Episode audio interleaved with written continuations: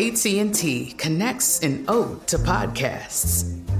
Connect the alarm. Change the podcast you stream. Connect the snooze. 10 more minutes to dream. Connect the shower.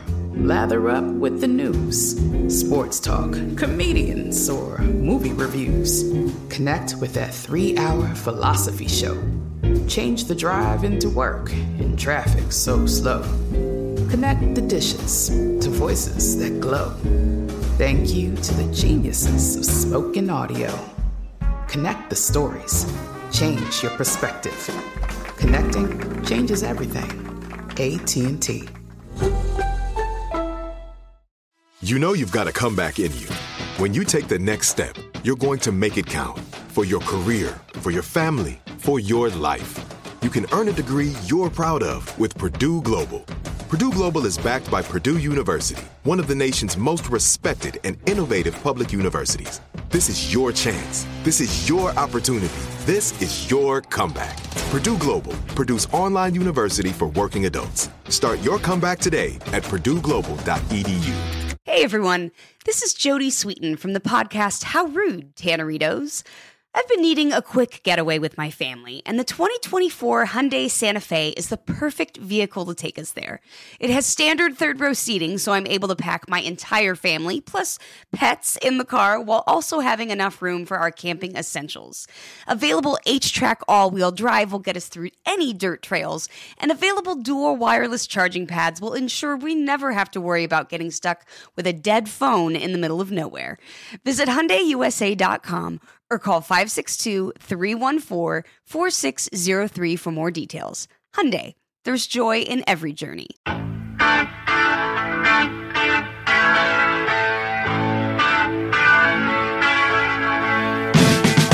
Welcome, welcome, welcome back to the Bob Lefsetz podcast. My guest today is Ann Wilson of Heart. Ann, how you doing? I'm doing great. Good to see you. Now you say you're out in the country without giving us your address. Generally speaking, where are you? Northeast Florida, close to St. Augustine, but way out in the country in a rural setting. If you're from the Pacific Northwest, how did you end up in Florida with humidity and which do you prefer? I prefer the Pacific Northwest in the summer and fall. I prefer Florida in the spring and winter. So I guess that's kind of a snowbird thing, isn't it? Right? Right, but we're talking in July, so it doesn't quite make sense, right? Yeah, I know, but I'm working right now. I can't just go visit where I want to visit, you know. Um, it's too hot here right now. It's too hot and humid. Okay, so you say you're working. Just, what are you doing? I'm um, getting ready to start setting up a new album that's going to come out first quarter of 22 and I'm getting ready to go out and do some more gigs. And uh, I'm just involved in all this new music and gigs and stuff. Okay, needless to say, the music business has changed from when you started, and it's hard for Boy, any. It's hard for anybody to get recognition with their new recordings. So, what keeps you motivated? Well, I think what keeps me motivated now that everything's so different is uh, kind of the same um, impetus that got me going in the first place, which is just I had things to say and I had ideas that just keep banging around in my head and in my soul that I want to set to music. It's, it's hard to describe why musicians want to do it from the inside out. It's easy to understand why they might want to create an image and have fame and all that kind of stuff from the outside in. But what makes you just scrape it together and go from zero to something on your own. And that's, that's really what I found since we've been in lockdown and all that kind of stuff. And the music business shut down. There's no money to be made really, you know? Okay. So, so what motivates that creative process? You just lying in bed, something comes to you. What says, Hey, I'm, I want to start. I got to get my thoughts down. I'm pretty emotional and, um, I guess I'm feisty. And so you put those two things together and you you need an outlet. Even though nobody might be listening, it's a way to handle the energy and force of these emotions. also, I come from a family that loves poetry and loves words. You know, my, my father used to stand up after a few glasses of wine and recite poetry to the, to the friends and family and stuff. And a tear would come down and, and, uh, that's where I come from. So that I love words. I love to write. You say you, you say you're emotional and feisty. Yeah. Since you laid that out there, how does that manifest itself? You, how do you describe yourself that way? What does it ultimately mean? I guess it means I want my way. uh, just, and by that, I mean, I want to get these things down and physicalize them, bring them into the world, make them be. Do you usually get your way? Uh, I don't get it my way all the time, but, uh, when I do, it sure feels good. It really, really does. And how does it feel when you don't get your way? Frustrating totally frustrating. And it, it just makes me want to try harder to find another way to get it, you know? And in writing songs and making music and everything at this point, after all these years of doing it, it's interesting what I'm going through now because I'm working with much younger people in the studio as players and, uh, some of them at the technical level are much younger. And so I feel kind of like in some cases, the wise old owl, not not that I know everybody's business, but I have to teach everyone my business. They weren't around to understand what it was like at the beginning and the feelings that we tried to access at the beginning, you know. How did you get hooked up with these younger people? I was just looking for fresh input and players that were trying to push the envelope out and level up and move forward, you know. And especially I was looking for people that weren't dying on the vine who weren't just resting on their laurels. I was looking for an escape from riding the old horse down, you know, from getting into a cycle of just going out and playing the sheds and repeating and repeating until there's nothing left. I really didn't want to do that. So how did you literally find these people? Oh, literally just by asking around. So you're in Florida now where are you actually going to record the record? I recorded a few of the songs at Muscle Shoals and a few of them in Nashville and a few of them in Seattle. And who's producing the record? Well, it's produced by me and by mostly by me. I guess there's like there's no set producer except for me. I'm where the buck stops on this. And where did you find the money to record? In my pocket. so it's your money. So in your idea, in your in your mind, what was the budget for how much you wanted to spend for this new project? Oh God, I never thought of it that way. I just thought I'll pay as much as it takes to bring these ideas to fruition. And luckily, I'm married to someone who really understands how to tighten the belt and and uh, cut costs and do do things in a really smart way. So it wasn't the big old lavish record recording experience of the past, of the 80s or 90s. You know, it was pretty close to the leather and, and lean, but I like the way it sounds. Okay. So how far along are you in the project? Oh, I'm done recording. You're done. Yeah. Yeah. So you said the record's not going to come out to the first, first quarter. Uh, how is it going to come out? Is there a label? You're going to do it yourself? And why wait to the first quarter? Well, we're, we're dangling it around to all the labels now. It's done. I just wanted to say here it is. What do you think? It's the labels that want to wait until the first quarter because they need to have actual time to set it up, you know? You got to make a deal with one label. Maybe. I don't know. It, it just all depends on what they come back with. We only are um, showing it around like starting right now. So I'm sure it'll take a while for them to go through the, their process where they go, let's see, do we hear a single? You know? right. And if that's that old thing, you know, the Wednesday morning singles meeting, you know. Absolutely. Are you okay? Since you talk, are you a student of the game? Are you the type of person who just makes the music and let the business people take care of it, or you know how the label works? You're talking to people. You're in the woods, in the weeds. Excuse me. I don't think I'm in the weeds that much. I think that over the years I've gone in the weeds a little bit and been frustrated. The question, but you're you said you're earlier you're a feisty person, and you know. Yeah. Uh, you scratch the itch and then sometimes things happen. The music, is the music similar to the music you've made before, rock music, or is it different? Oh, it's, it's rock music for sure.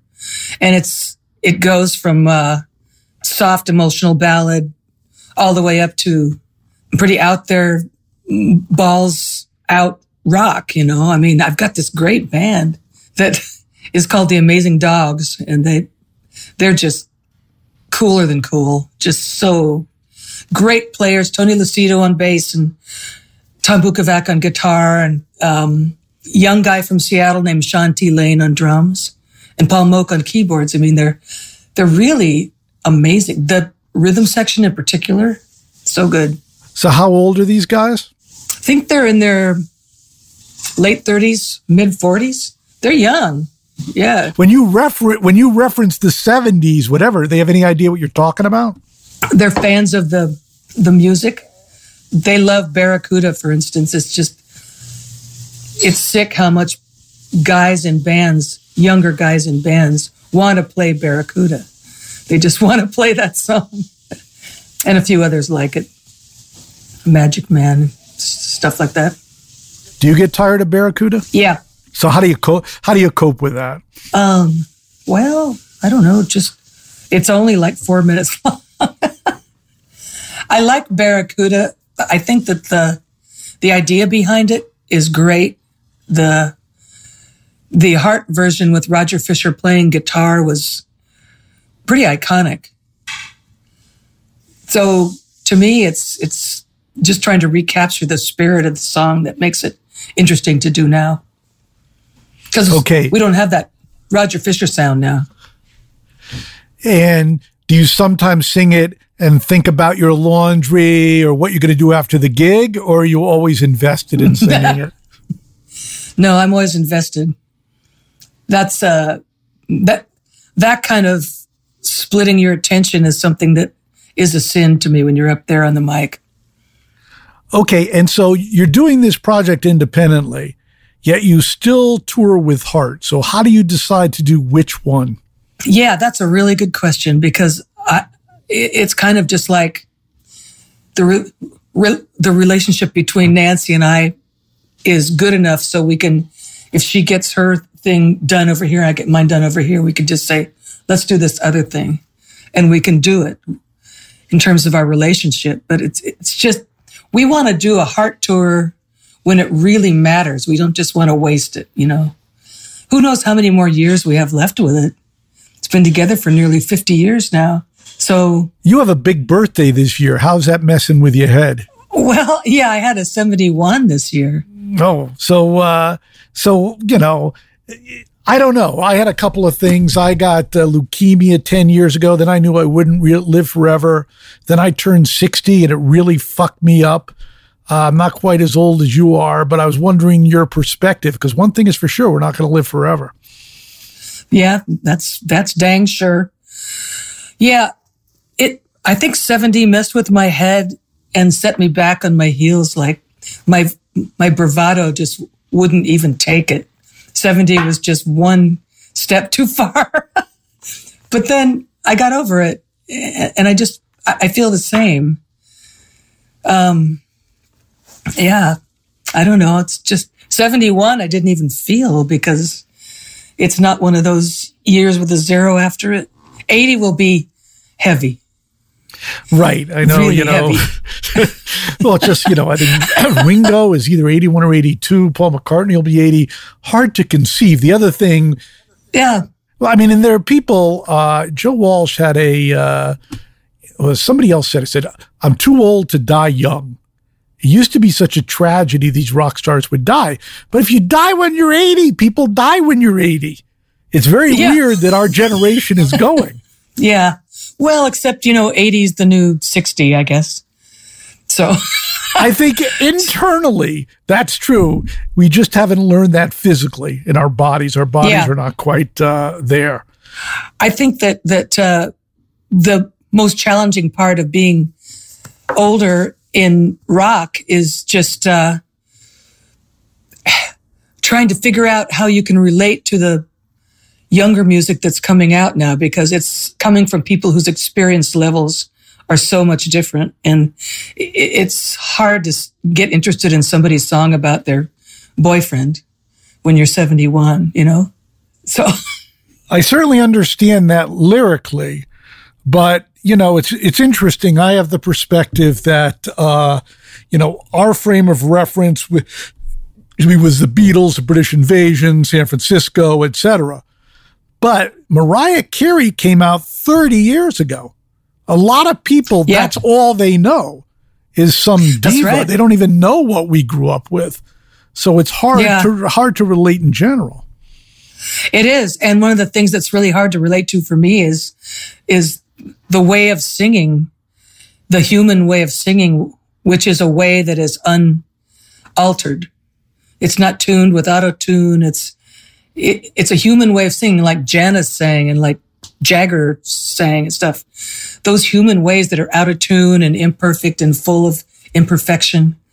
Um, those are really, that's the, that's the stuff that's strange now in our time.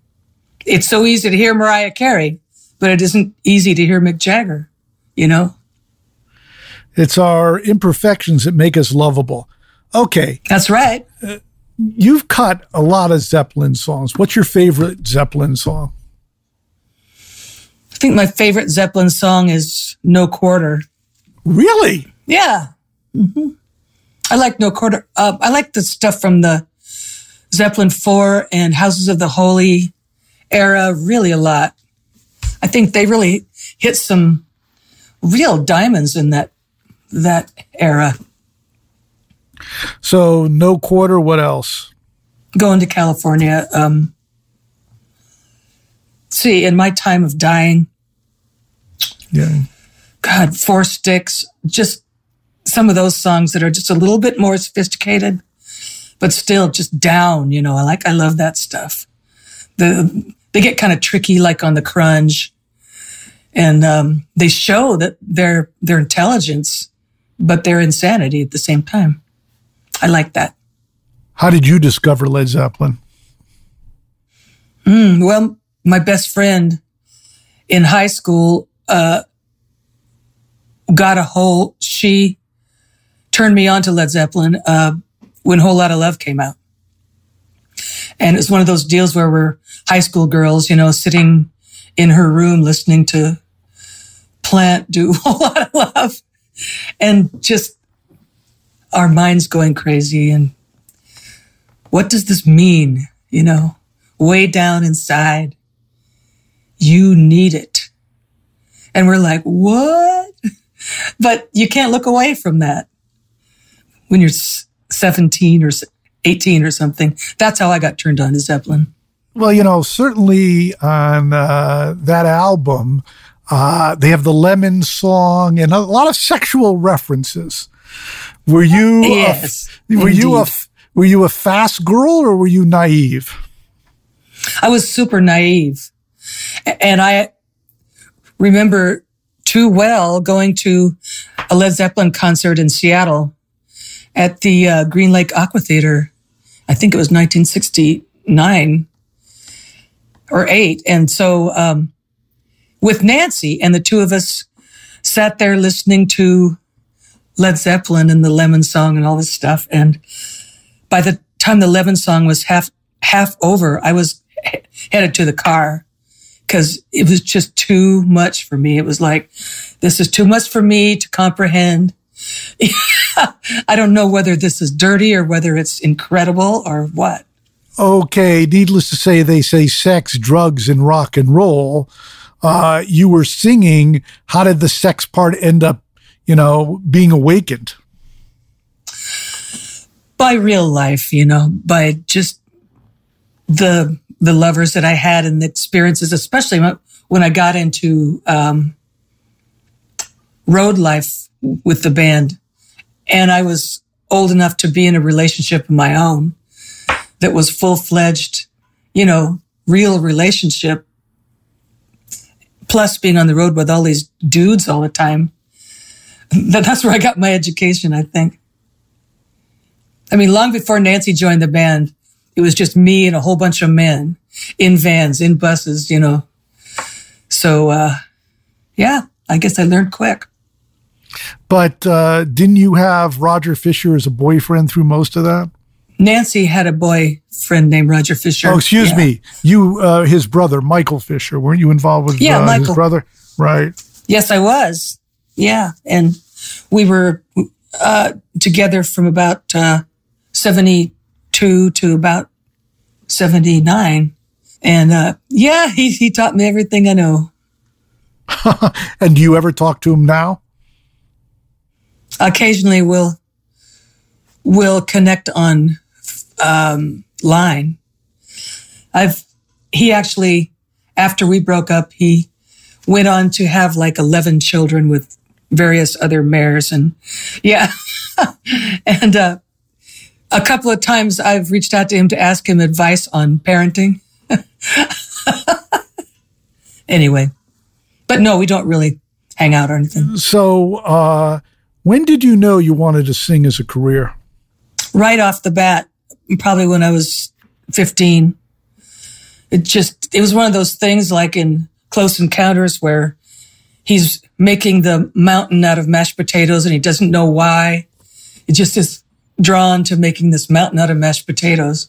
That's what it was for me in music. It's just like I just that's I just knew that's what I was going to do. Nothing else was even a possibility. Not boyfriends, not nothing. Okay, what what led up to that? I mean, were you turned on by the Beatles? Or were you a music head before that? What inspired you to this life?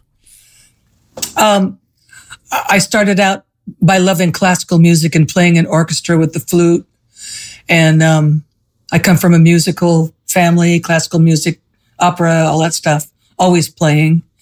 And so one thing just kind of led to the next. Uh, I started just like singing along in the family and then feeling the urge to sing in front of people, the family, and then church group, and then whoever would listen and it just kept growing exponentially. Okay, were you known as the singer growing up? Well, that that's the girl with the amazing voice. I didn't discover I had a voice until about 70 uh, when I was up in Vancouver. About 74, that's when I discovered I had a voice. Up until then I was playing in bands, but I was just like the chick in the band who would sing the ballad, you know, like she'd sing Superstar or by the time I get to Phoenix or something like that. And then, uh, and then bang a tambourine while the guys did all the rock. We were trying to work out, uh, some Zeppelin songs back in the early days and none of the guys in the band could sing that high. So it fell to me. And that's when I discovered that I could sing rock. So you were just you were you were playing the tambourine, singing backup vocals, and an occasional lead, and the and the cowbell, and um, things like claves and. I mean, what did you see as where you were going? Was this just another step down the road, or you said, "Holy shit, you know, something's got to change here"? Well, I didn't have a view of what I was doing from the outside. I only felt that I wanted to keep pushing up. And so, uh, you know, I, I just found different guys to be in a band with who would like schlep the gear into the next club. And then we'd get a, like we'd play there for a week and then somebody would come in and go, wow, we like this. We, we like the chick. How about this club? A little bit better of a place. You know how it goes. Step up, step up, step up until you finally get some kind of really cool offer where they say, okay, um, Rod Stewart was going to play in Montreal at the Forum, but um, the the opening band got sick, so you can open up for Rod Stewart if you want for one night, and then one thing leads to another. This episode is brought to you by Navy Federal Credit Union. At Navy Federal, it's been the mission to help the military community for over 90 years. And not just help them, but do everything to make sure they not only grow, but flourish. That's why Navy Federal Credit Union has all kinds of great savings and investment options like share certificates with sky high rates. So don't hesitate. Start growing your finances today with a variety of savings and investment options. Navy Federal Credit Union. Our members are the mission. Savings products insured by NCUA. Investment products are not insured, not obligations of Navy Federal and may lose value. Rain or shine, every day is a great day for fishing, right? You got rain gear, but you can't overlook sunny day gear. A Columbia PFG Solar Stream Elite hoodie has you covered on the sunniest days. Like literally. I mean, who wouldn't trade a sunburn for a trophy fish? But why do it if you don't have to? Especially when this Solar Stream Elite hoodie is built with broad spectrum UV protection. We're talking UPF 50, and it has airflow so you don't overheat. And what's the alternative? Putting down the rod every half hour so you can slather on some sunscreen. Seems like an easy choice to me. Columbia PFG has you covered with their castback TC shoe. Its OmniMax cushioning and traction system helps if you're on your feet a lot, say, fighting a fish. Not to mention keeping you sure footed on a wet rocking boat. So if you're going to be spending long days out on the water, and I sincerely hope that you will be, head over to Columbia.com slash PFG and shop all their performance fishing gear. With AT&T in-car Wi-Fi, elevate your adventure by transforming your vehicle into a reliable Wi-Fi hotspot. Connect up to 10 devices up to 50 feet away from your vehicle, making it ideal for camping and road trips. Don't miss out on the fun. Embark on your next adventure today. Visit att.com slash in-car Wi-Fi to check if you're eligible for a free trial. Always pay careful attention to the road and don't drive distracted. Wi-Fi hotspot intended for passenger use only when vehicle is in operation. Compatible device and vehicle required. Okay, going back before that, did you play in bands in high school? Yes, I did. I started when I was a sophomore in high school, just trying to just stitch it together with whoever I could find who either had a car or had a guitar or a shirt with a high boy collar or something like that. You know. Did you have bands that would work during high school that got paid to work? No, nope. I don't think that I ever got paid to play in a band really until we were up in Vancouver and we were able to maybe make 10 bucks each a week because we lived in a, um, in a communal situation. So we'd take all the money the band would make and we'd split it all up between the band members and their wives and stuff. So you'd end up with 10 bucks a week. Um, but that was pay, you know, that would have been 74, 75. Okay, so you when you were in school, were you a good student, bad student? Were you popular or not popular? I was not popular, and I was a m- mediocre student. I excelled in art and music and English class. All the humanities were easy for me. Um, but still, I only got C's, you know. I graduated with a 2.5 or 6 or something like that nothing to write home about. I was interested in music. Okay, so you graduated from high school. Did you ever get education beyond that point, or you say, I'm just going to be a musician? I went to, out of high school, I went to art college in Seattle. And then after that, I um, went into bands. So, you know, it didn't take long for me to go from school to being in a band for a living. How long did you go to school for? Uh, I went to art college for two years after high school.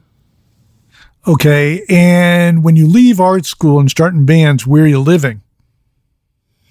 Well, I was still living with my parents, mooching off my parents, you know. Uh, but then when I met Michael Fisher, which was right then after art school, I went away to Canada and um, the rest is just heart history. Whoa, whoa, whoa. A little bit slower. How'd you meet him and how'd you end up in Vancouver?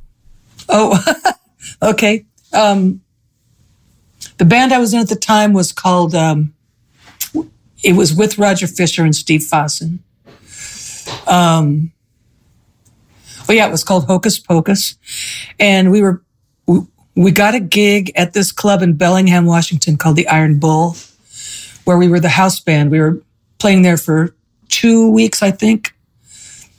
And um, Michael Fisher, the brother of Roger Fisher, who was in my band, was a draft evader and he was living up in Vancouver, BC. He snuck down over the border to Bellingham to see his brother's band. And he spotted this chick singer who was sitting cross legged on the dance floor smoking a cigarette. And um, she spotted him. and their eyes just went lock. And, uh, that's how it started. And, and I couldn't not be with him. And he just kept coming down to see me. And finally we got together as a couple and I left the band, went up to Vancouver. That lasted about six months before the, the band chased me up there and we formed the band up in Vancouver. So Michael and I probably had about six months as a couple in romance up in Vancouver before the band came and joined. For someone who was so driven in music, it seemed like you abandoned it for six months. What was going through your head? Love is pretty powerful. I mean, when it's, when it's like that, you know, when it's, I couldn't see anything else.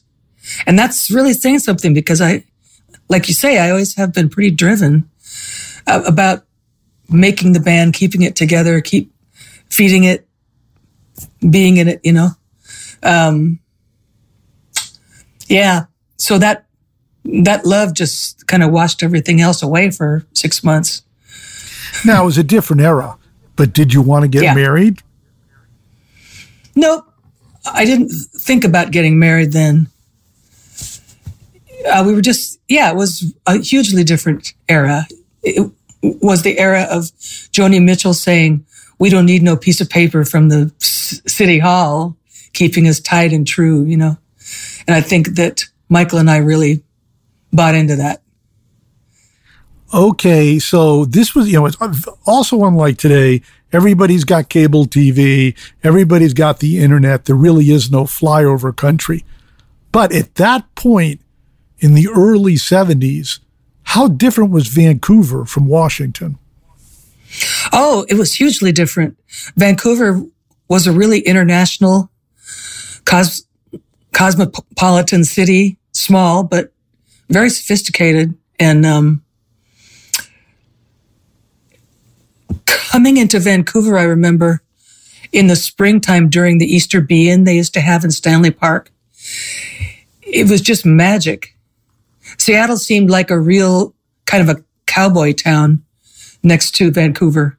I remember Vancouver was very um, full of artists, and um, it didn't have that that American nationalism that was very bothersome at the time.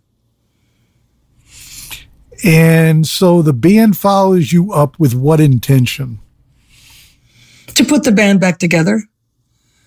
I think that they realized that we had something as long as I was in it, they, we had something special. And Michael Fisher was a really smart kind of, um, entrepreneurial type guy. I mean, he got the whole concept of how to manage a band, what needed to happen. He, he and his brother would get out there in the sun with their shirts off and build the speaker cabinets. And, um, he was very hands on. And we all lived together in this little one room house for a short time and really built the, the band up from nothing in kind of a um, communal, tribal way. And what was the gig situation there?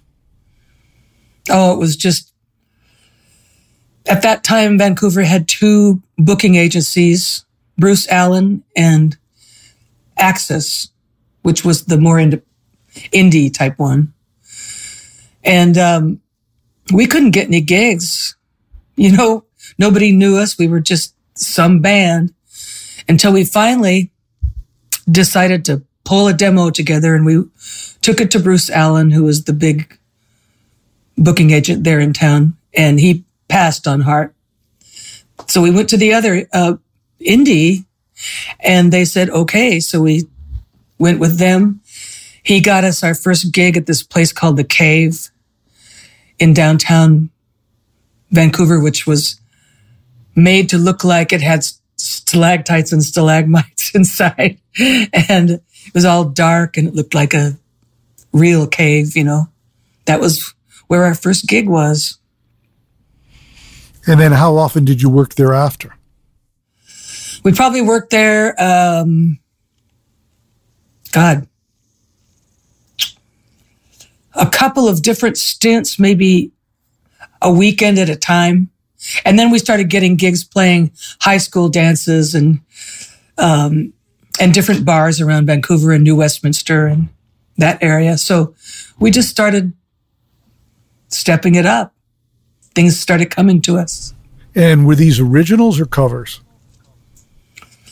Oh, they were all covers until we started trying to slip these songs like Crazy on You and these new originals like Crazy on You and Magic Man and stuff into the set. And the bar audience would, they'd wait through this new Crazy on You song until we could get back to the Deep Purple and the Rolling Stones and the Led Zeppelin stuff. I just remember them just politely waiting through us, banging through Crazy. And, uh, until it was over. And then it's like, okay, now let the fun resume. Okay, so when did you start writing songs and how did you write Crazy on You and Magic Man? Started writing Crazy on You and Magic Man uh, f- for the Dreamboat Annie album, which was up in Vancouver. All the songs were written in Vancouver, about 73, um, 73 through 75. And um, yeah, just started uh, we were writing and playing and traveling all at the same time. So we'd, we'd write a song on the bus during the day and try to fit it in at night. Sometimes it'd work, sometimes it wouldn't. And literally, how did Crazy on You develop? Um, Nancy and Roger and Michael and I were living in a house in Point Roberts, Washington. And um, let's see, and Nancy was sick with the flu. And I had come up with these words, all the words of Crazy on You. And so I was really excited about them. So I went into her sick bed and I went, God, you got to check these out. Poor Nancy, you know, she had a high fever and everything. And I made her sit up and listen to these words. And then she got excited too. And we said, well, what shall we do for the guitar part? It should be an acoustic song. And so then we said, well, what would Justin Hayward do on the acoustic? And that's, that's how we arrived at the acoustic part for Crazy on You. And, uh, Magic Man was a, I guess, a, like a leaving home song when I moved up to Vancouver and my mother was just really against me moving not only out of the country, but moving in with a man. And she didn't know if I was just going to end up barefoot and pregnant or, you know, that was before Roe v. Wade and mothers were extremely, um, a lot more Victorian with their daughters then. Uh, uh, there was no attitude like, oh, honey, just go ahead. Just, you know, keep your dignity. They, they were like, no, you don't, you don't go there with him. You just don't do that. So it was a whole different era. So, so Magic Man was about this thing that went between my mother and I when I was going to move in with Michael. Okay. Were those songs just spontaneous or were you writing them specifically for an album? They were spontaneous. All the songs on Dreamboat Annie were spontaneous. Um, there wasn't really an idea to make an album. Uh, we were playing most of the song, the songs that would translate to a live situation.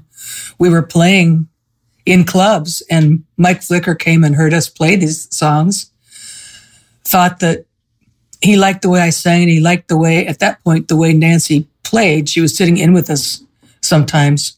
She'd come up from college in Forest Grove. And uh, he liked that combo. And, and so that's when the idea was hatched for us to make an album. But it wasn't until, you know, pretty late the songs were already in existence. Did you already have a desire? I mean, were you somebody who was a teenager say, man, I'm going to make it, I'm going to be famous? Oh, yeah. Yeah. And back then in my young 20s mind, it was like, you know, what I want is I want the glory.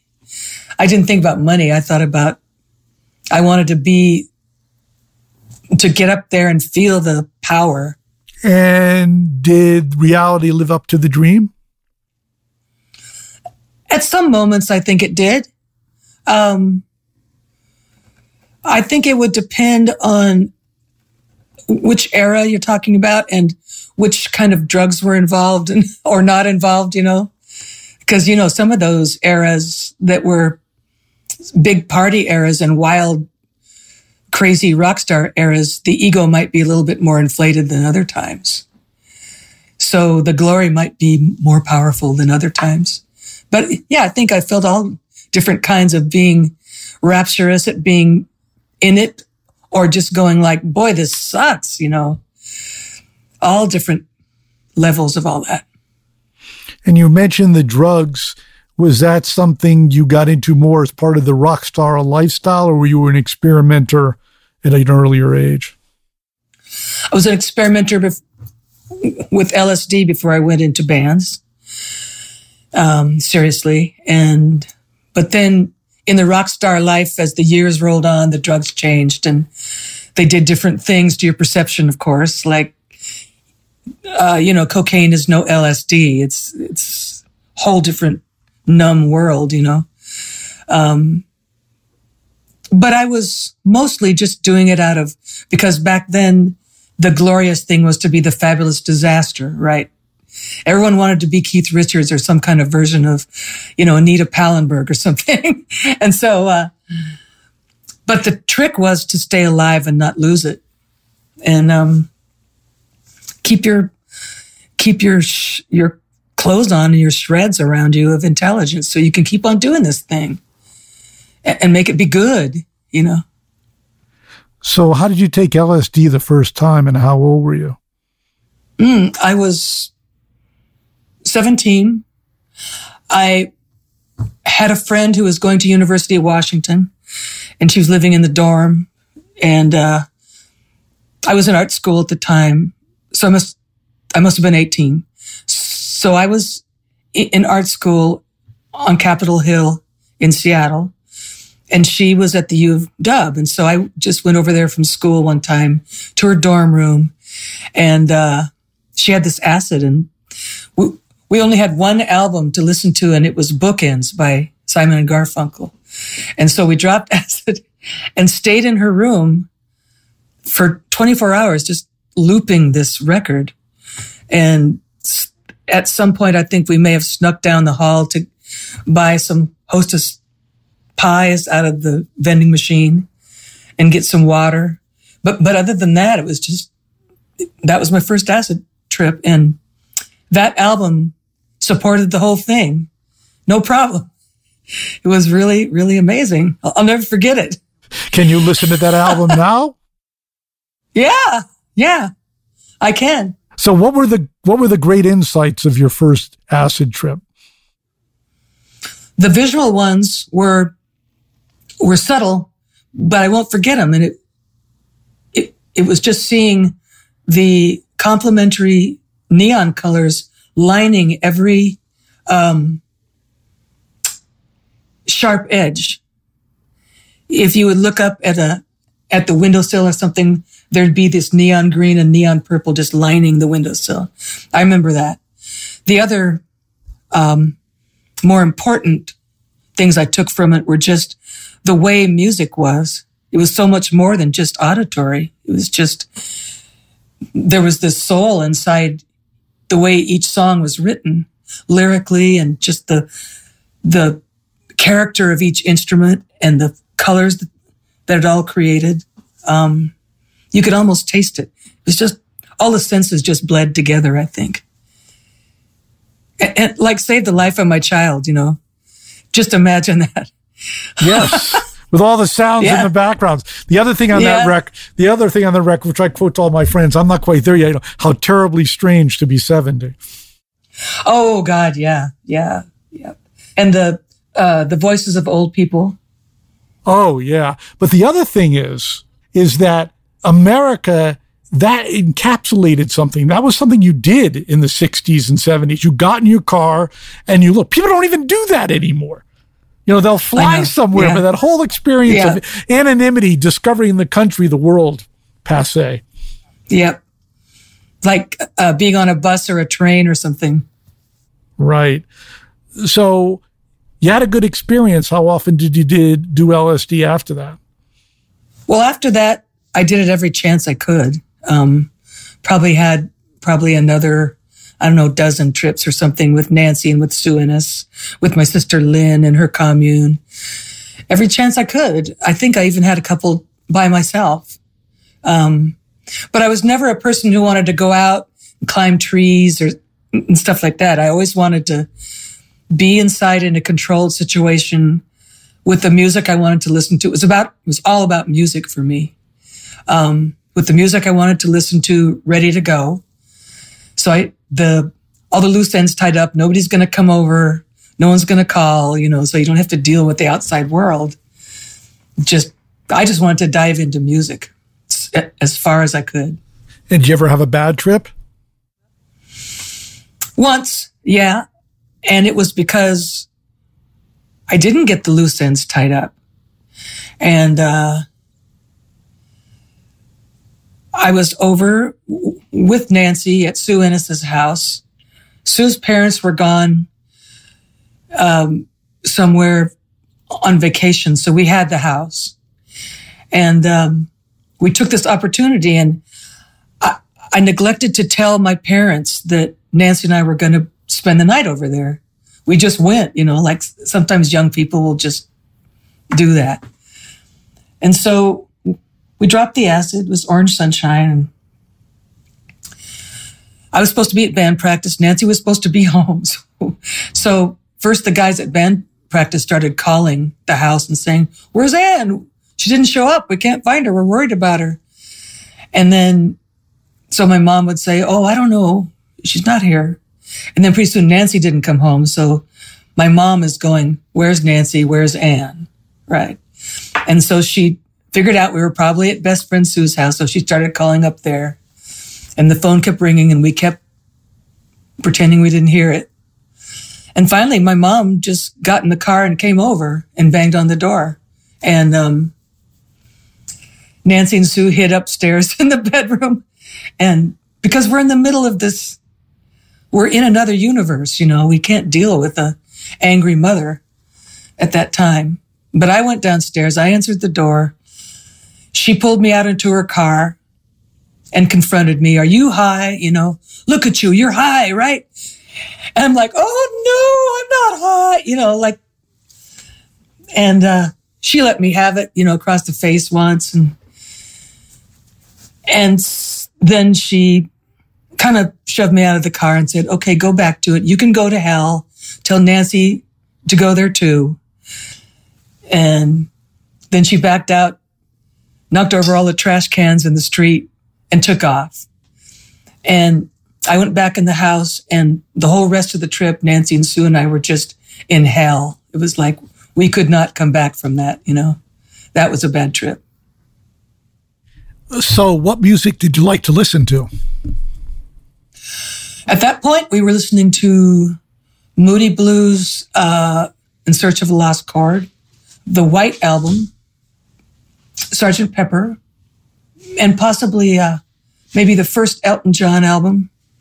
And that's that's pretty much what it was. You know, I can't remember if there was anything else, but you know, you could listen to the White Album on acid and it's like an hour plus long.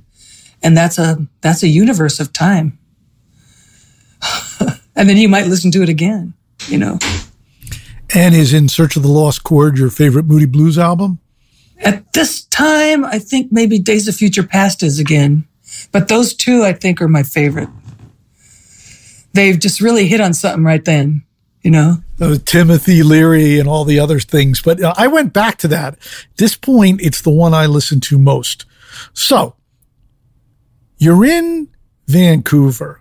What was your relationship with Nancy, uh, with Nancy and how did she fit into your bands before you moved to Vancouver?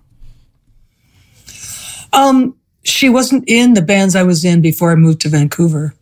She was still in high school and uh, then after that, she went to university in Oregon and she was serious about spending some time in college. And I wasn't. So I was just already out in this band life and we were driving to Montana um, Idaho up into S- Saskatchewan and just ranging out in this, these gigs with the band I was in, and she was not involved. Finally, because she and I had been so tight uh, growing up and learning how to play guitars together and singing together, um, I really wanted to to enrich Heart or Hocus Pocus, I mean, the band I was in, with more ability to play acoustic guitar, more ability for backup harmonies, uh, because we had settled into Hocus Pocus had settled into this sort of bar band uh, mentality with just like maybe two part harmonies tops. Um, every song was kind of on a Johnny B. Goode level, you know, like nothing really sophisticated was coming out of that band. Um, Steve Fossen singing Suffragette City and stuff like that. And it was okay, but it wasn't going to go anywhere. You know, it was just going to end up being in bars forever. So I started asking Nancy to come up and visit us in Vancouver and sit in and provide her acoustic and provide some more harmony singing, which she did. She was really shy and she, she didn't really enjoy it, you know, but it sure made the band sound better on that level. And then, um, one thing led to another. And pretty soon we started writing those songs. She and Roger Fisher got together and the two Wilson sisters and two Fisher brothers became a, a family living group. And uh, she left college and moved up. And that's when um, Mike Flicker had discovered us playing in a club called Starvin' Marvin's and said, Well, come on down and let's demo you guys. So we went in first without Nancy and he passed. Then we went in again a year later with Nancy and he liked the two sisters thing, you know, and so that was kind of a an extra added um, schmaltzy thing that worked for him. And so uh, Mushroom signed us on the basis of it be me, Nancy, and Roger.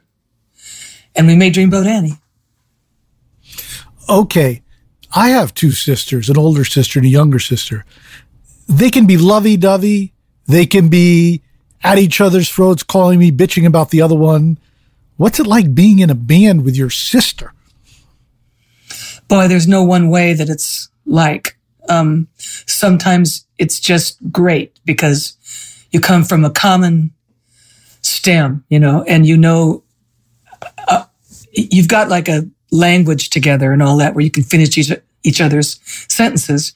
But also along with that, you have this incredibly complex um, setup of buttons you can push to upset each other or, or, you know, just little tiny little throwaway comments that just hurt like hell or shut you down or you can do the same thing for them. So it's equally as good as it is bad.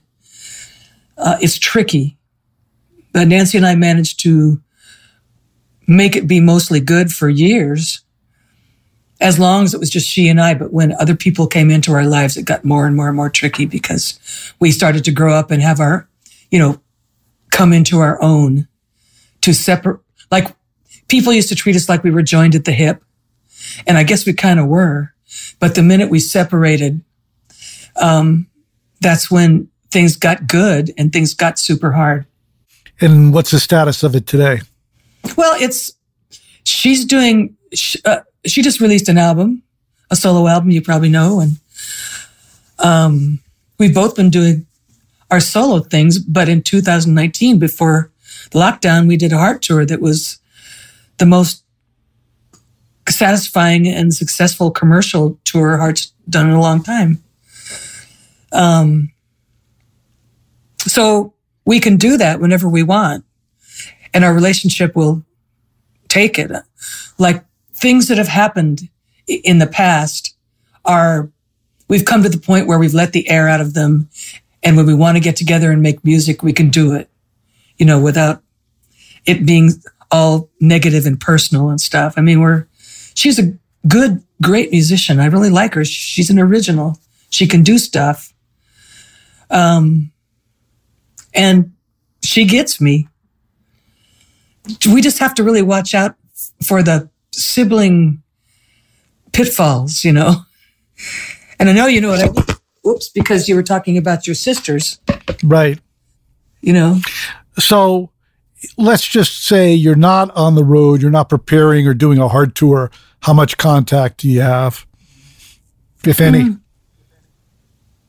Yeah, we have some, but not that much. It's mostly birthdays and and you know if something happens in the family or just something that made us think of the other one, we'll go, "Hey, I saw this and I thought of you." You know.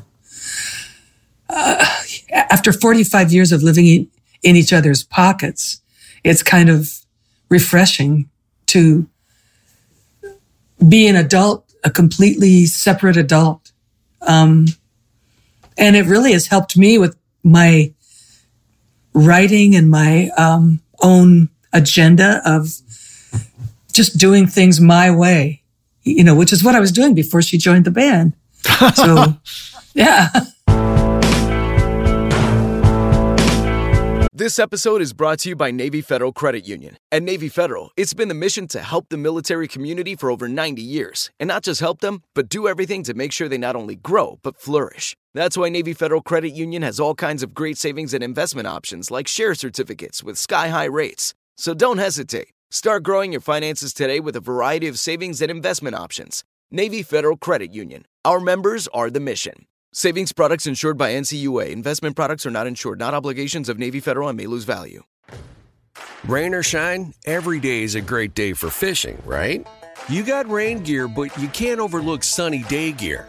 A Columbia PFG Solar Stream Elite hoodie has you covered on the sunniest days. Like literally. I mean, who wouldn't trade a sunburn for a trophy fish? But why do it if you don't have to?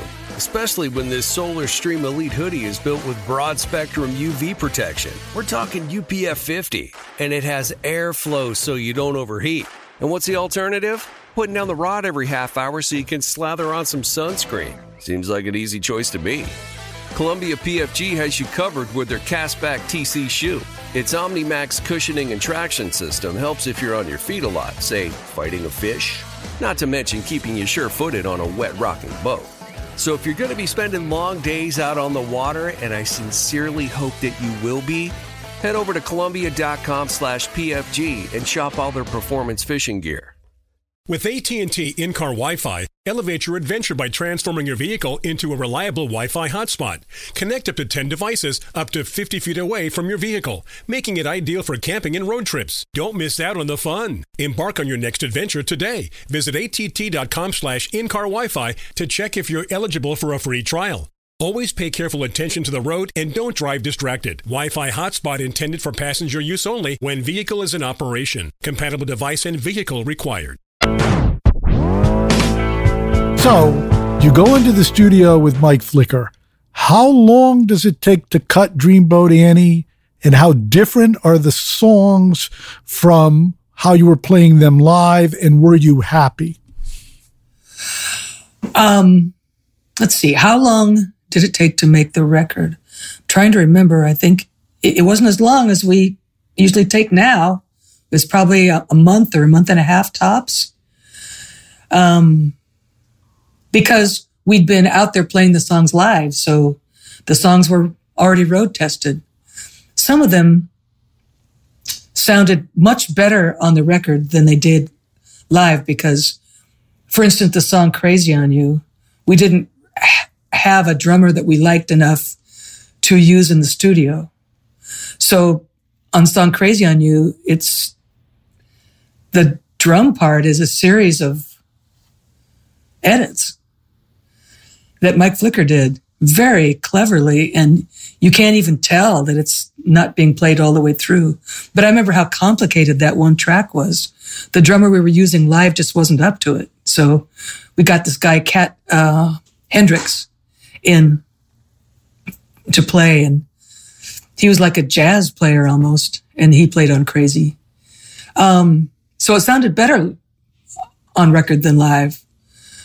Same with Magic Man. Boy, you should have heard the demo I came in with for Magic Man. It was the groove that we were playing live was more like like the old Indian thing of do do do do do do do do, you know. And then in the studio, that evolved to do do do do do, you know. Um, and songs like "How Deep It Goes" and "Here Song" and all that were my romantic love songs, you know, that I wrote just on my acoustic. So from that little demo, the songs just opened up into like full band productions. So they really did come alive a lot on that record. And there was a third part to your question. Was I happy? Yeah, when it was all done, were you satisfied or do you felt like you missed it a little bit or didn't sound like it was in your head? No, I was thrilled. I was just like over the moon. And the experience in particular of singing the uh, lead vocal on Crazy on You is something I'll never forget because this first time I'd ever opened up and sung in a studio with a big mic and everything. And Mike Flicker there producing me and coaching me and drawing me out, you know. And I just, I just remembered what that felt like to, to sort of arrive at that, you know. It was like a revelation. Well, you said earlier that you've learned that you could sing in 74. Was that when you were cutting the record or was it before? It was slightly before. It was live when I started. We used to do this Led Zeppelin medley in bars that was, you know, 25 minutes long and just one song into the next. That's when I realized that rock was really a blast to sing, sing loud and high. And I could sing Aretha and I could sing um, Ian Gillan from Deep Purple and all that kind of stuff. And what was wild about that too is that it's it back then it was a woman singing it and no one else was doing that. So the audiences were like, "Yeah." I, that was something that really caught their imagination. Okay, how long after you cut the album does it come out? And when do you realize something's starting to happen in terms of airplay and sales? Mushroom Records was a small little indie label in Vancouver, and they it was all this little in-house staff, very small operation. And we got through with the record. It was released on Valentine's Day, 1975, I think. And by summer, we were out on tour supporting it and riding around in the back of Nancy and I riding around in the back of a car being driven by Shelley Siegel, who was the um, the publicist at Mushroom. And we did this coal miner's daughter thing with him where he drove us to the record stations. I mean, the radio stations, and we'd go in and sit down and go, "Hi, we're the girls from Heart," and uh, and then the the jock would play our song and we'd talk a little bit and then we'd leave. And Shelley would slap down like a gram of blow and get him a hooker later. It was that old 70s kind of payola deal.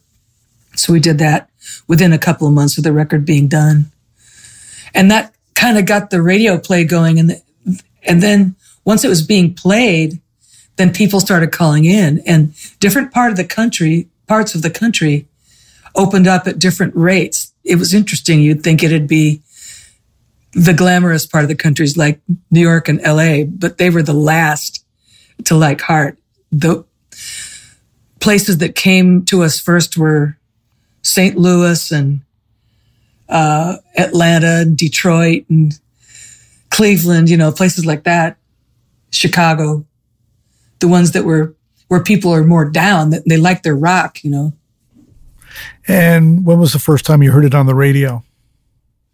Oh, um, first song I heard on the radio was Magic Man, and it was uh, I was it was probably uh, a month after we got done recording, and I was coming back from the grocery store with my dog in the back of the car, and I had the radio on, and here comes well, first it's like Captain and Tennille, you know, love will keep us together, and then the next song is Magic Man, and I, I, had to pull over and freak and freak out, you know, because it was so cool. It's so surreal. The first time you hear that, it's it, it breaks this kind of little hymen in your brain of of your self image. It breaks it all down. So you're just like, whoa, here's me and that's me. You know, you have to learn how to accept that it's one. Uh, I don't know if that makes any sense, but no, absolutely. But how is your self image? How was it before? Could you embrace success? Did you feel you weren't worthy? You're getting the attention. So what was it like being inside you?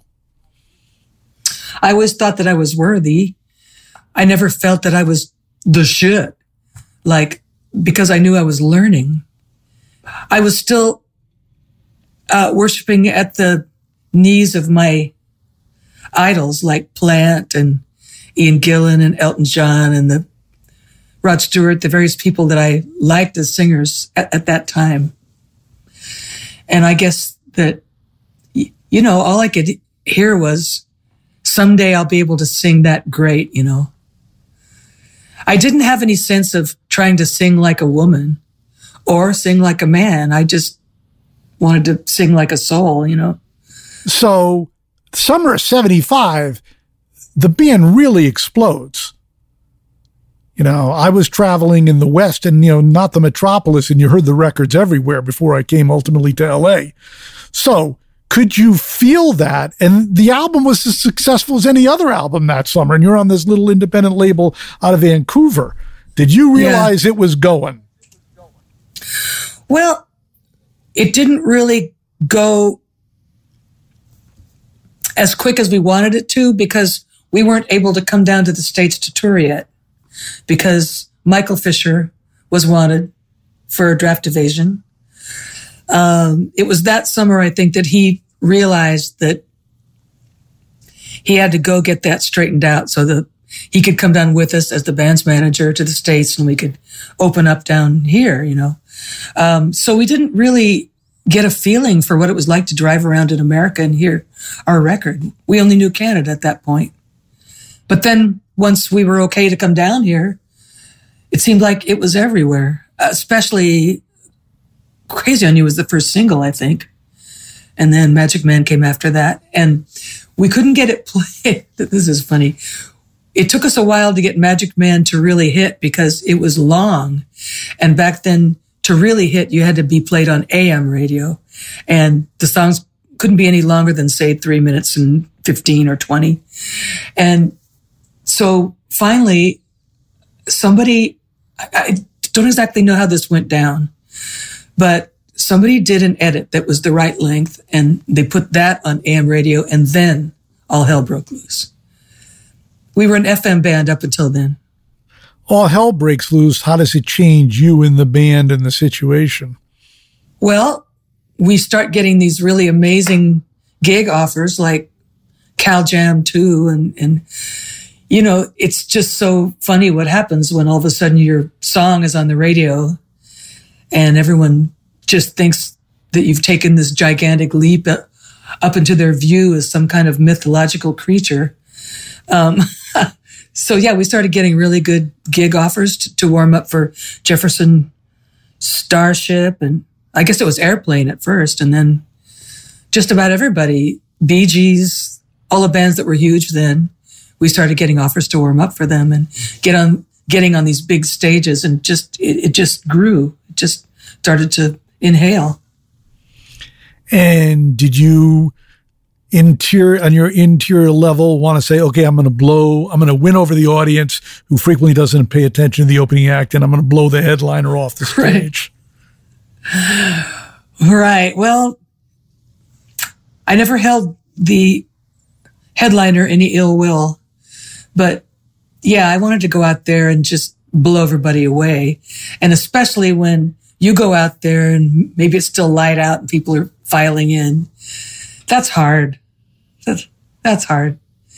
And I think about that now with opening acts, you know, like especially when you're playing sheds and it's six o'clock at night or seven o'clock at night, still light, it's hot and everything. The sun's on the stage.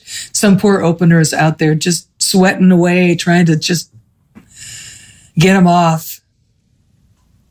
So I always try to be nice to them you know, give them whatever they need. Cause that's a, that, that's a hard place to be in. But, um, Yeah, back then it was mostly indoors. We didn't play the whole shed, Live Nation shed thing didn't exist then. So we got, we came up playing inside arenas mostly and some outdoor. So now you have this level of success. You're somebody from Seattle, which was not a hotbed. They had the Kingsmen and then ultimately the grunge era, but you were between that. You were in Vancouver, was a different country. Suddenly you have yeah. this international success. You, you start meeting all your heroes. What's that like? Yeah. Yeah. Well, it didn't take long to realize that they're where the myth stops and the person starts, you know, when you start meeting people. And, but still the thrill was not gone. You know, meeting Elton John was just so over the top amazing. Um, Freddie Mercury, Brian, all those guys, all the different people we met. We opened up for Nazareth overseas, and I was a huge fan of them. Um, oh, Grace Slick. Just all the different people who I'd looked up to when I was a little kid.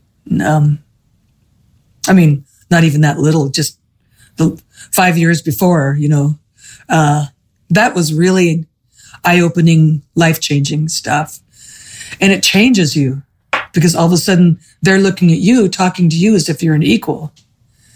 And um, you, I rapidly lost the thing of not worthy, not worthy. You know, I felt like, well, maybe these are like ducks. Maybe they're people that understand how I feel. And it, it is true. I came to the f- feeling that there's, there's definitely a type of alien being that does this for a living and especially if you have the drive and the push to take it all the way, you've got to be a certain kind of animal. And so when you meet those animals, you recognize each other sometimes, you know? Other than Elton John, who lived up to the rep? Plant, I think. Robert Plant. Um, I met Jagger, and he was just as much of a princess as I thought he would be. We opened up for the Stones at uh, in Boulder, Colorado, on their huge tour with the pink stage that raked down, you know, the lips and tongue thing. Right. And um, it, they just had shuttles going from the hotel to the gig, and Michael and I were standing down there waiting for a shuttle to take us over there, and Jagger comes down to get the shuttle, and he grabs the first shuttle and doesn't want anybody else in the car with him because it'll wrinkle his trousers, right? And so I went, yeah, okay, got it. um, um, I thought Brian May was an incredible, intelligent person and a gentleman. Um, John Paul Jones, same thing. Uh, just there are so many of them, you know. I thought Grace Slick was, she was probably one of the wildest aliens I've met. So, did you like the grind of the road? I did. Yeah. I was good with it. When you're in your mid 20s, even later 20s, it's it's no big deal. You know, I mean, you recover from from the travel, you can you, you're just much more rough and tumble, you know, and uh, the hours and the all the different modes of transportation, like especially over in Europe, it's not uh, the tour bus thing is not as developed as it was over here. So you're on trains and, and vans and stuff like that, you know, and especially over in Europe back then, rock was just such a new thing. Rock shows were, it wasn't anything like it is now, you know, as you will know. And so you'd go in and you'd play these weird places. Like I remember we had a gig in Belgium that uh, where it was just this creepy little old mildewy theater with Nazareth. And they put us in a hotel that all the lampshades were torn and there was trash all over the floor and dirty sheets and stuff. And I was, it scared the shit out of me because I was just a little girl from Bellevue, you know, where everything was fine. And it was a big learning experience in lots of those places. needless to say, in the last five years, we've had Me Too awareness in America. But you were one of only a handful of successful female rock stars at the time. In addition, you were the front person. What was that like? Yeah, um, it was kind of like being being from another planet because no one really knew how to treat you, where to put you. If you were a folk singer or a disco diva, they would have known. But being a rock singer, they just automatically pegged me as, as this wild kind of like a nymphomaniac, um, uh, crazy, drunk, just wild thing, you know? And that really wasn't what I was like. Um, so yeah, there was a real stereotype that was like an instantaneous made up stereotype that was placed on me. And Nancy too, to a lesser degree, because she's, she's blonde and fair and, and a little bit more delicate physically and everything. So they just saw me and went, now there's a rock bitch, you know? and that I really didn't measure up, want to measure up to that inside my own self. Well, I'm sure you had some bad experiences as a result of people's perceptions and their aggressiveness. Yeah, but I weathered that. I weathered it because I didn't take it seriously. Um, I just kind of had an attitude like, well, they don't know, you know. The band I'm with takes me seriously. And what really matters is what I do when I get up there. I kind of think I had a sense that I was instrumental in changing a perception of what women could be and do in music. I was one of the few that were doing that. Okay, you have the legal situation with Mushroom. You end up on Portrait, which is basically Epic, part of CBS Records at the time. What was different about that? Well, it was different in that, like, all of a sudden things got big. You know, it was just, you went to New York to the Black Rock, you know, and, and, uh, you, you hung out at a, in a penthouse at a champagne cocktail party with Slim Whitman. You know, it, it just got automatically huge. And you met Yoko Ono and you met Bob Gruen and it got big fast. Um, very breathless, cool time for sure. Uh, and just, they made things happen. Okay. You know, you're living in obscurity. You write the first album, it blows up. Then you have to write more songs. What was the pressure like? Yeah, that was a good one in terms of pressure. I mean, it was, it was just like there's kind of a, um, hypocrisy because people just love your first record and they just go, Oh, you're such an artist. You know, we just love your mind. We love your sensibility. Write another one. So then you do. And they go, well, why isn't that like the first one? you know, like the, the, then, and I'm not blaming other people for being, um, that way because they're that way with all artists. The thing that blows up between the artist and the salesman is age old. It'll never change. That goes back to your question about how's the music industry changed? Well, not at all, you know? Um, but yeah, the second record was more us writing songs that were, that came out of being on the road and, and, uh, traveling and all this big concerts and stuff. And our, my personal experience, like the song Little Queen, I think has a certain sort of, uh, bitterness about it. Like, okay, you got to get up there no matter how you feel. You got to get up there. It's almost like a Judy Garland mentality, you know put on the nose, get out there and just do it, you know. Um, so yeah, the second album had elements of that. Almost biting the hand that was feeding us, but not quite. Yeah, but you had success with that second record. As long as you sell records, they don't, in retrospect, they stay off of you. But how much did they interfere with your creative process there at Epic? Not at all. Not at all. I don't remember being interfered with at all. Um, we had the we had a combination in me and Nancy writing songs and Roger Fisher writing songs with us and Mike Flicker producing that was, that was working uh, at the record company, company level too. So they didn't really start interfering with us until the 80s. Well, let's wait for the 80s for a second. How did, right, it, yeah. how, did, how did it end with you and Michael?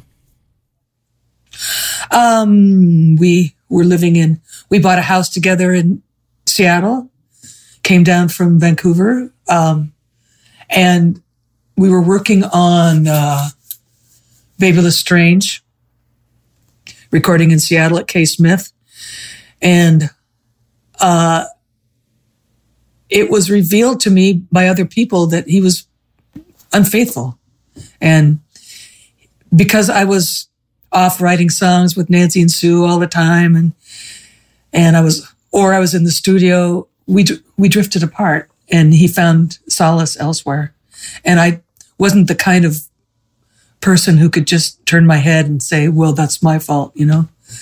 I walked out.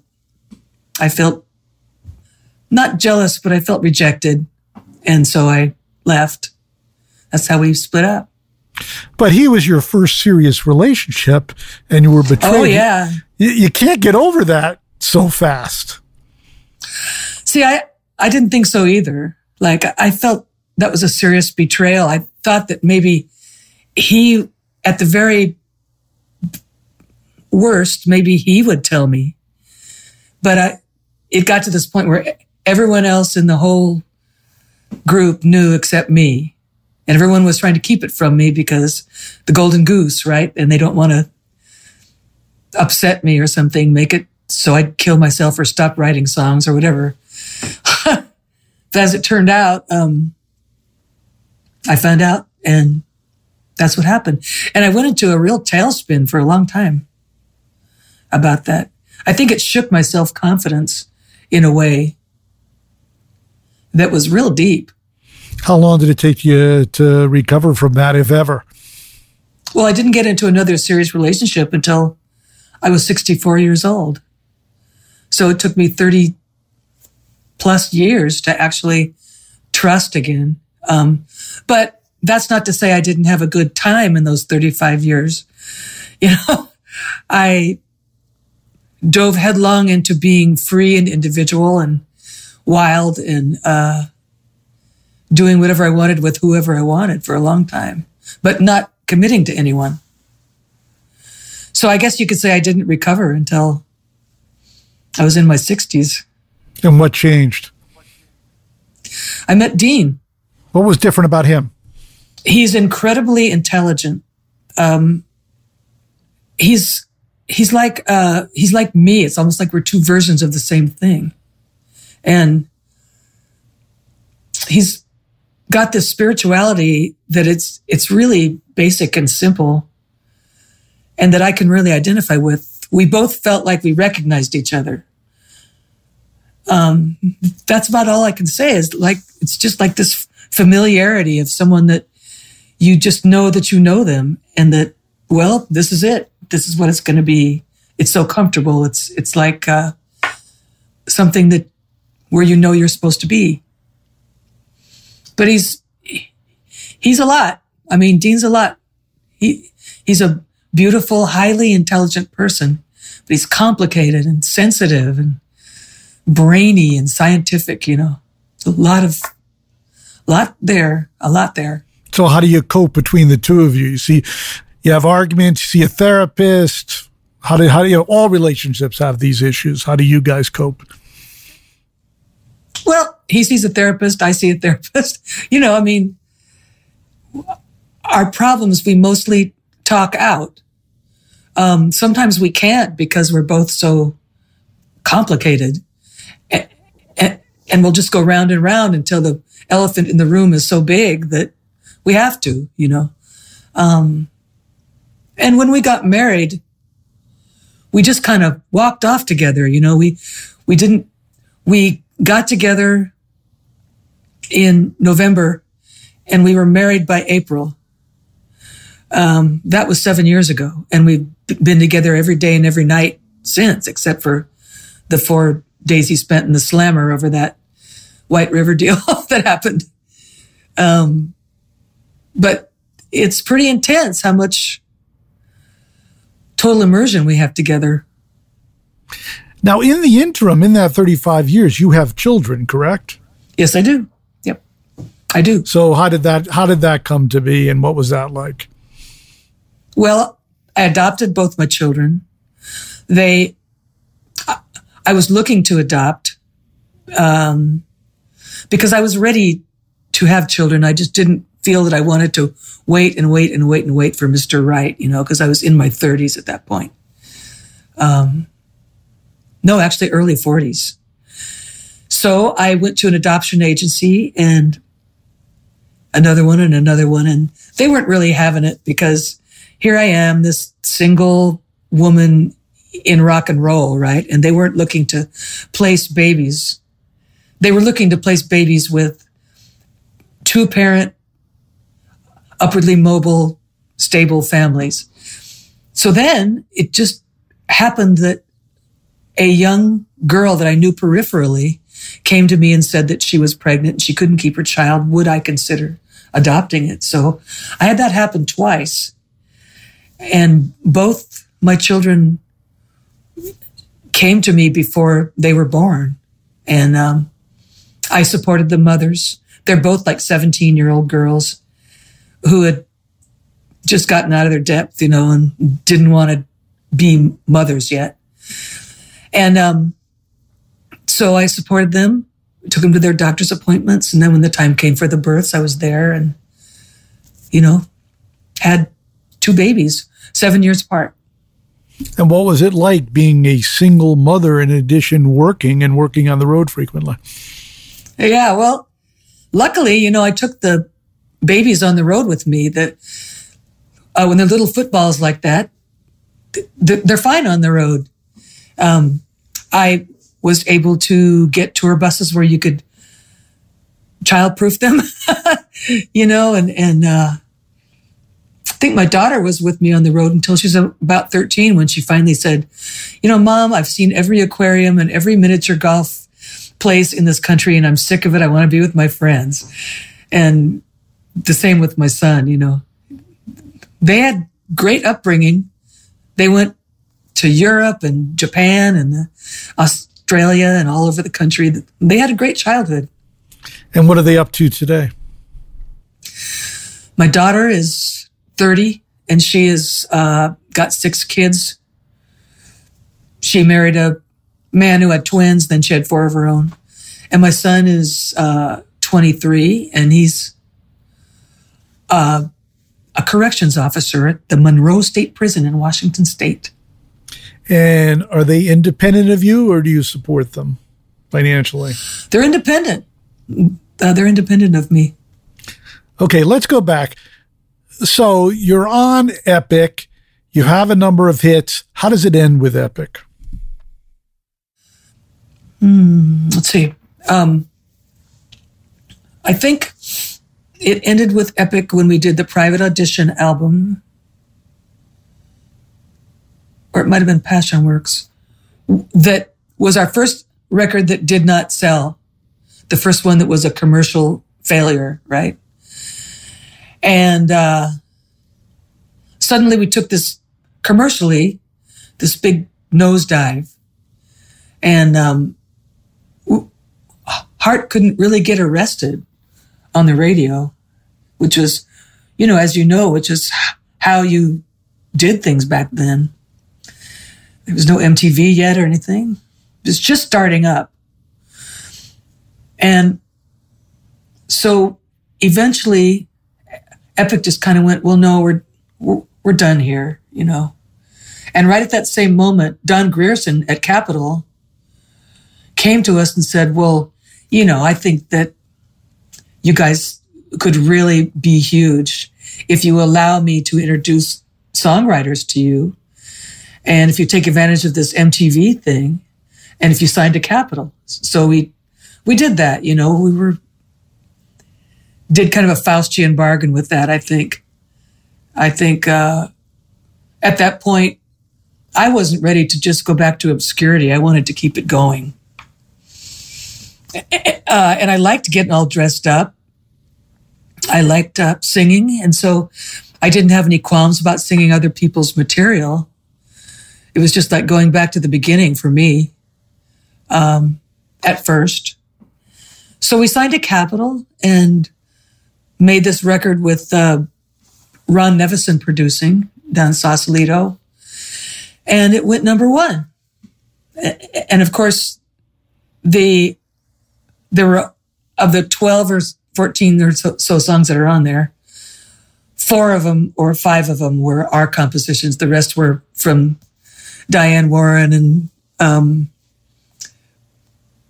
Peter uh, Wolf and Bernie Taupin and um, a few other people, Kelly Steinberg.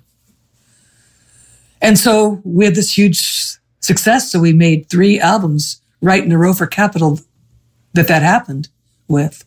And we made all these big expensive MTV videos and, and, and wore the big hair and all the whole kabuki setup. And, um, that became a real trap, became a real uncomfortable deal.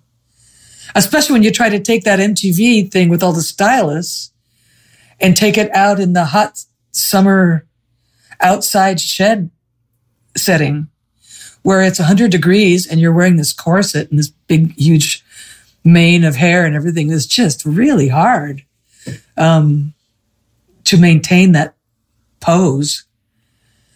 And um, so at the end of the 80s, after we did Heart, Bad Animals, and Brigade, I think we were done with that. We just were, we were exhausted. And we went home to Seattle and just took everything off and just went, well, I don't know what's going to happen now, but I'm not doing that anymore. You know, we'd gone about as far as we could go with that one. And then there was grunge and we kind of landed in the middle of that. So all your hits previously have been written by the band, primarily you and your mm-hmm. sister what's it like singing somebody else's songs and having all the recognition for that? Yeah, it's that's a real um, double-edged sword because if the if if the song is a great song that somebody else has written, it's a pleasure, like the song "Alone" or "These Dreams" or one of the really well-written ones that has substance. It's a ple- it's a pleasure and a joy. But some of those other songs that were just written for the radio for the uh, 80s radio, like Nothing at All or Who Will You Run To or Never, those types of things. Boring, boring, boring. And uh, for me, it was just like some kind of, I don't know. I'm I'm trying not to get too c- colorful here, but some kind of mas- masturbatory, um, meaningless exercise that I got real tired of. And it wore on my voice because they weren't songs that I'd written for myself that I knew how to pitch, you know? Um, so I think the mood changed in the 80s for us and it was it was hard it wasn't exciting it was hard and commercial and corporate how was your relationship with the label? With Capitol, it was good. I mean, we spent time over there at the Capitol building in LA and went to a couple of the Wednesday morning singles meetings and, you know, played that game a little bit, uh, back then because you get into this situation where they sort of ha- have you over a barrel. Like if, if you don't cooperate, then they won't cooperate. If, you don't do what's necessary, then they could just let the whole project sit and fail. Um, so pretty soon you wake up and find yourself just in this situation of powerlessness. And the realization came to me that like, God, what am I spending my life on this for? You know, this isn't what I got into this for. I'm only coming back to that now, you know. This episode is brought to you by Navy Federal Credit Union. At Navy Federal, it's been the mission to help the military community for over 90 years. And not just help them, but do everything to make sure they not only grow, but flourish. That's why Navy Federal Credit Union has all kinds of great savings and investment options like share certificates with sky high rates. So don't hesitate. Start growing your finances today with a variety of savings and investment options. Navy Federal Credit Union. Our members are the mission. Savings products insured by NCUA. Investment products are not insured, not obligations of Navy Federal and may lose value. Rain or shine, every day is a great day for fishing, right? You got rain gear, but you can't overlook sunny day gear. A Columbia PFG Solar Stream Elite hoodie has you covered on the sunniest days. Like literally. I mean, who wouldn't trade a sunburn for a trophy fish? But why do it if you don't have to? Especially when this Solar Stream Elite hoodie is built with broad spectrum UV protection. We're talking UPF 50, and it has airflow so you don't overheat. And what's the alternative? Putting down the rod every half hour so you can slather on some sunscreen. Seems like an easy choice to me. Columbia PFG has you covered with their Castback TC shoe. Its OmniMax cushioning and traction system helps if you're on your feet a lot, say, fighting a fish. Not to mention keeping you sure footed on a wet rocking boat. So if you're going to be spending long days out on the water, and I sincerely hope that you will be, head over to Columbia.com slash PFG and shop all their performance fishing gear. With AT&T in-car Wi-Fi, elevate your adventure by transforming your vehicle into a reliable Wi-Fi hotspot. Connect up to 10 devices up to 50 feet away from your vehicle, making it ideal for camping and road trips. Don't miss out on the fun. Embark on your next adventure today. Visit att.com slash in-car Wi-Fi to check if you're eligible for a free trial. Always pay careful attention to the road and don't drive distracted. Wi-Fi hotspot intended for passenger use only when vehicle is in operation. Compatible device and vehicle required. Okay, needless to say, MTV is all about image. Yeah. And women are very concerned about their image. How did you feel about being in videos in the focus, etc.?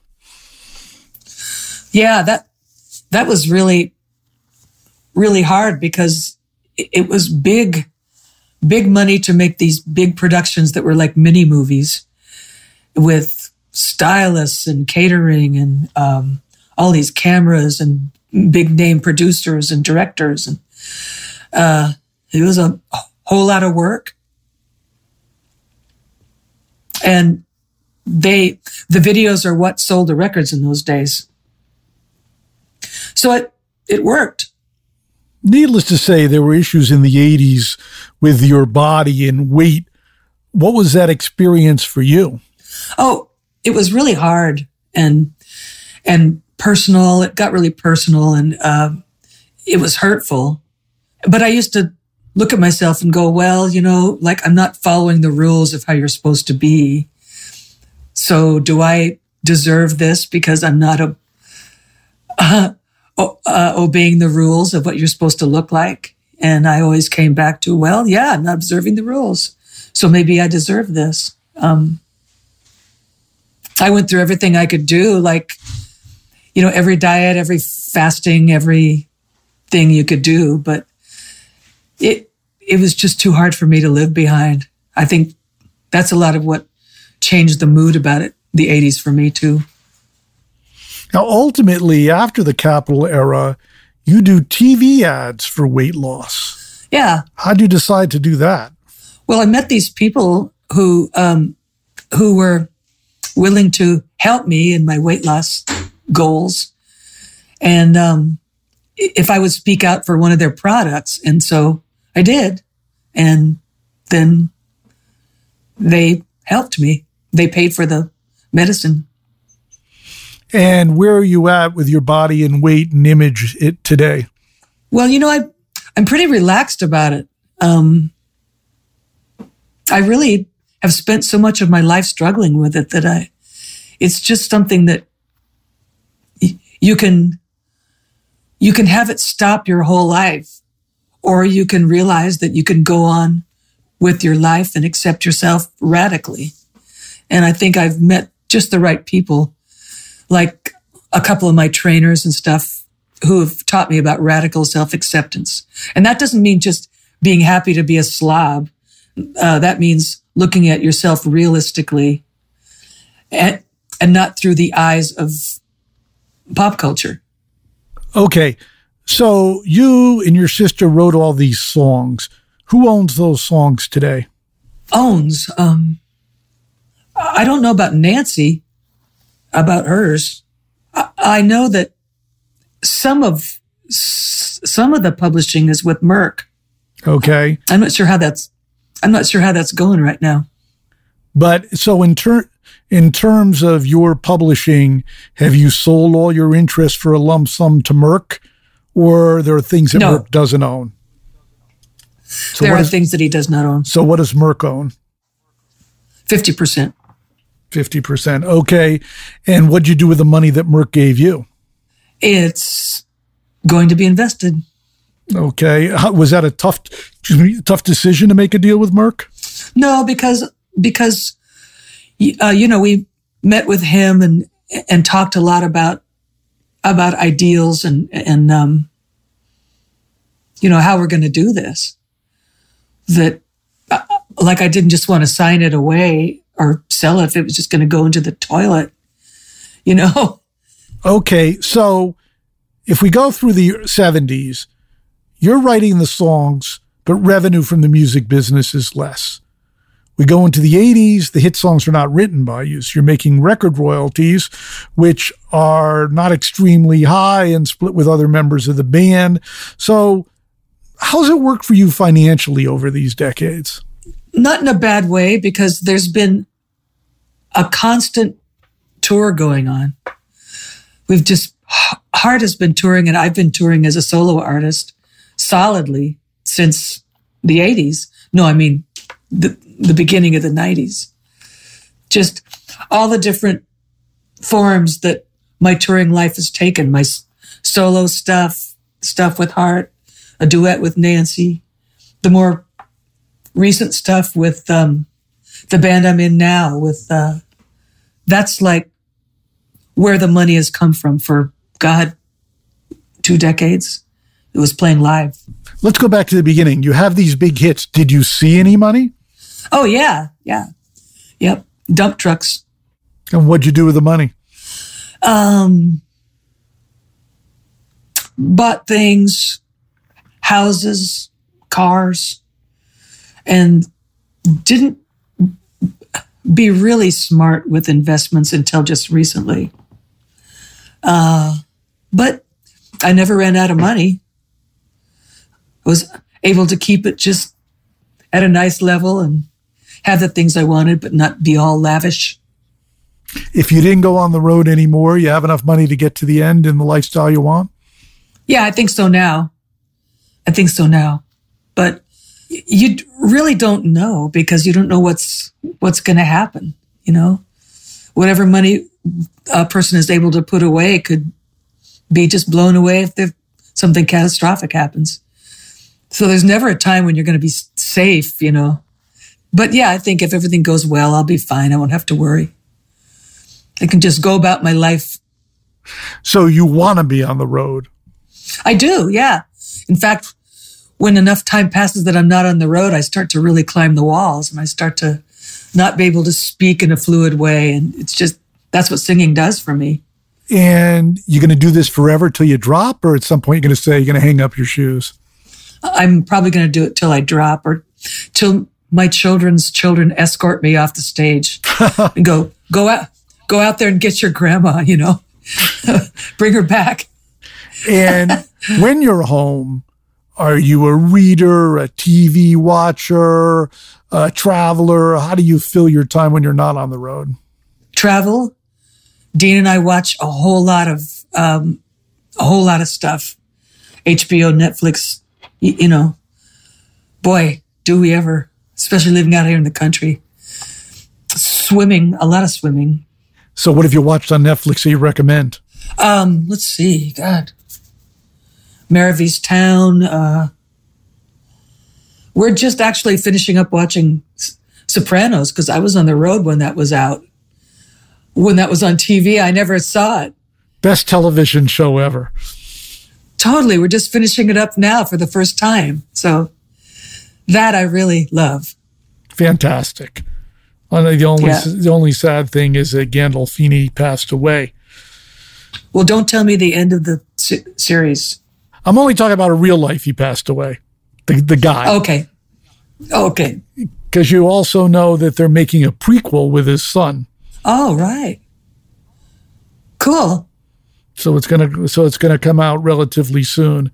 And do you listen to new music? Do you care about the music scene today, or just pretty much self focused? I got to admit, I'm pretty much self focused right now. Um, I think it's it's hard for me to. Um,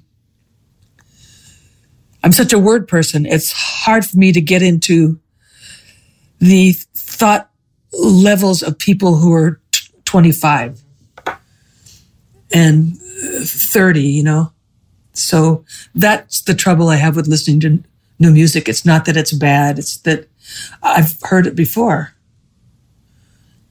and I'm always trying to keep it going out, you know. Any regrets? Um, nah. I think that one thing makes the next thing happen. If I had to go back and make all those choices again, those decisions again, they'd be the same. I think one thing I would do would I'd be to a little bit more careful not to be quite as much of a wild partier as I was in the 80s but that's about the only thing. That's something that you grow out of, you know. And the two songs you like to sing most? Mm. Right now, I'm enjoying singing Black Wing. It's a song I wrote for my new album. And uh, I like singing No Quarter. Wow. Okay. And this has been fantastic. Thanks so much for spending your time. Obviously, you're still in the thick of it, making new music, going on the road. Thanks a lot for taking the time with us. It's been really great. Till next time, this is Bob Lefsetz.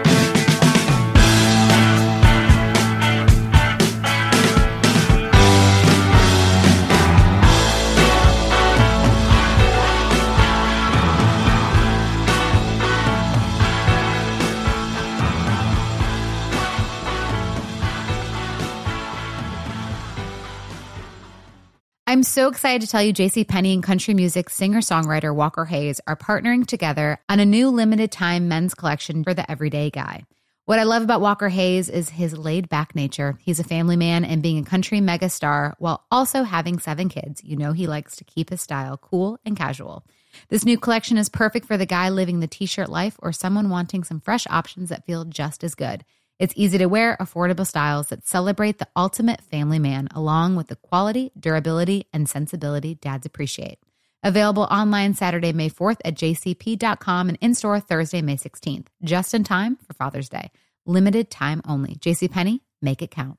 This episode brought to you by 20th Century Studios' Kingdom of the Planet of the Apes. Director Wes Ball breathes new life into the epic franchise. As a ruthless king attempts to build his empire at the expense of the remaining human race, a young ape begins a journey to fight for a future for apes and humans alike. Kingdom of the Planet of the Apes. Enter the kingdom in IMAX, now playing, and theaters everywhere. Get tickets now.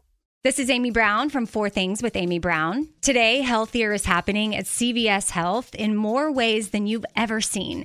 It's wellness destinations for seniors, including select locations with Oak Street Health and CVS Pharmacy. It's doctors, nurses, pharmacists, and everyone in between offering quality care and support virtually, in person, and on the phone. It's in home evaluations through Signify Health and meeting mental health needs through Aetna. And those are just a few of the ways that healthier is happening. To see more, visit cvshealth.com slash healthier happens together. CVS Pharmacy, Oak Street Health, CVS Specialty, Signify Health, and Aetna are part of CVS Health. Eligibility and services vary by location and individual.